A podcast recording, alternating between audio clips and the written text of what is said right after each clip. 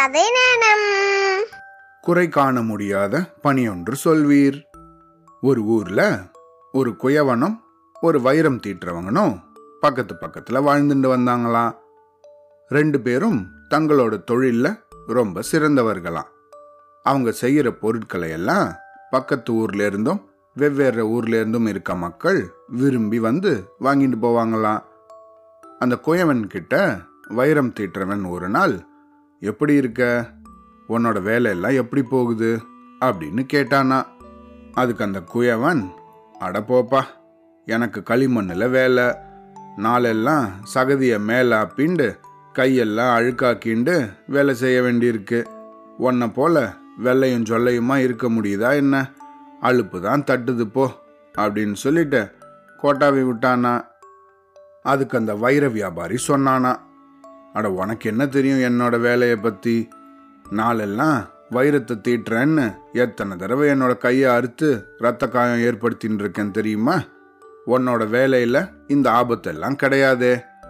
வேலை செஞ்சு கையெல்லாம் புண்ணாகி போனது தான் மிச்சம்.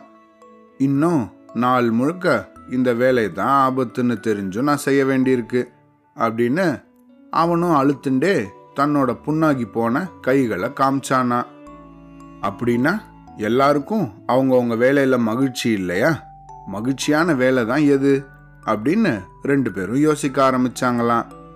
அவங்களுக்கு எதுவுமே யோசனையில் தென்படலையாம் ஊரில் எல்லாரும் மதிச்சு நடக்கிற சிந்தனையில் சிறந்த பெரியவர் ஒருத்தர் இருந்தாராம்.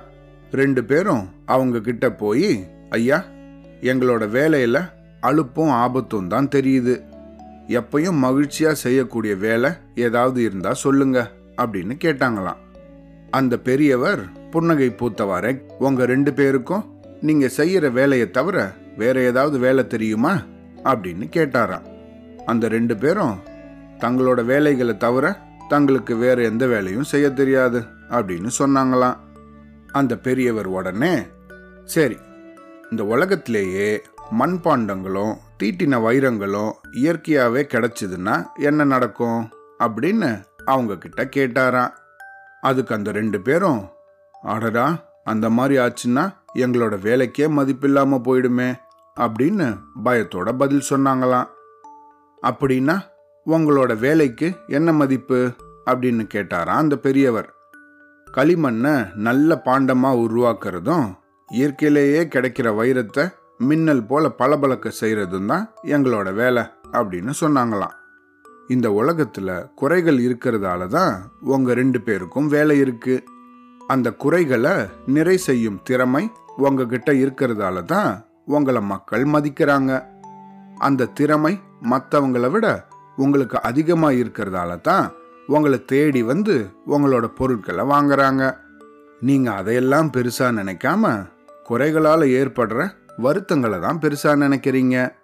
மகிழ்ச்சியும் மகிழ்ச்சி இல்லாமல் இருக்கிறதும் உங்களோட நோக்கத்தில் தான் இருக்குது செய்கிற வேலையில் கிடையாது. குறைகளை அதை நிறை செய்யும் வாய்ப்பாக பார்க்குறவன் மகிழ்ச்சியோடு இருக்கான். ஆனால் குறைய அதில் இருக்கிற சிரமங்களாக மட்டும் பார்க்குறவன் வருத்தத்தோட இருக்கான் அப்படின்னு சொல்லி முடிச்சாராம் அந்த பெரியவர். இந்த கதையிலேருந்து நம்ம என்ன தெரிஞ்சுக்கணும்?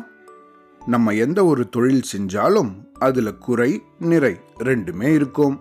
நம்ம அதில் இருக்கிற எந்த விஷயத்த பார்க்குறோம் அப்படிங்கிறத பொறுத்து தான் நம்ம சந்தோஷத்தோடையும் சந்தோஷம் இல்லாமையும் வாழ்கிற மாதிரி அமையும். சரியா? அவ்வளோதான்